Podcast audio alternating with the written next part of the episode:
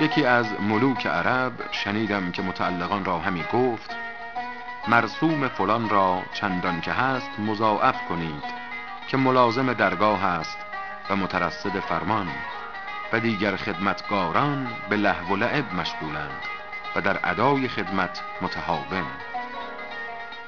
صاحب دلی بشنید و فریاد و خروش از نهادش برآمد. پرسیدندش چه دیدی؟ گفت مراتب بندگان به درگاه خداوند تعالی همین مثال دارد. دو بامداد گراید کسی به خدمت شاه سیم هر آینه در وی کند به لطف نگاه. مهتری در قبول فرمان است ترک فرمان دلیل حرمان است. هر که سیمای راستان دارد سر خدمت بر آستان دارد